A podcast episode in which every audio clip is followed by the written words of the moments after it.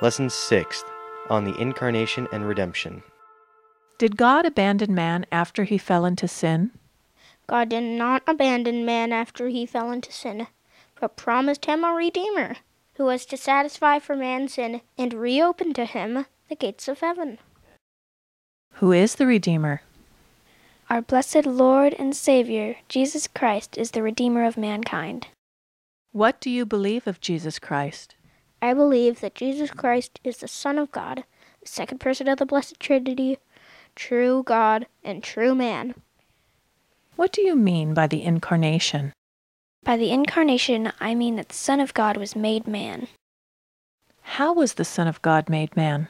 Son of a God was conceived and made man by the power of the Holy Ghost in the womb of the Blessed Virgin Mary. On what day was the Son of God conceived and made man?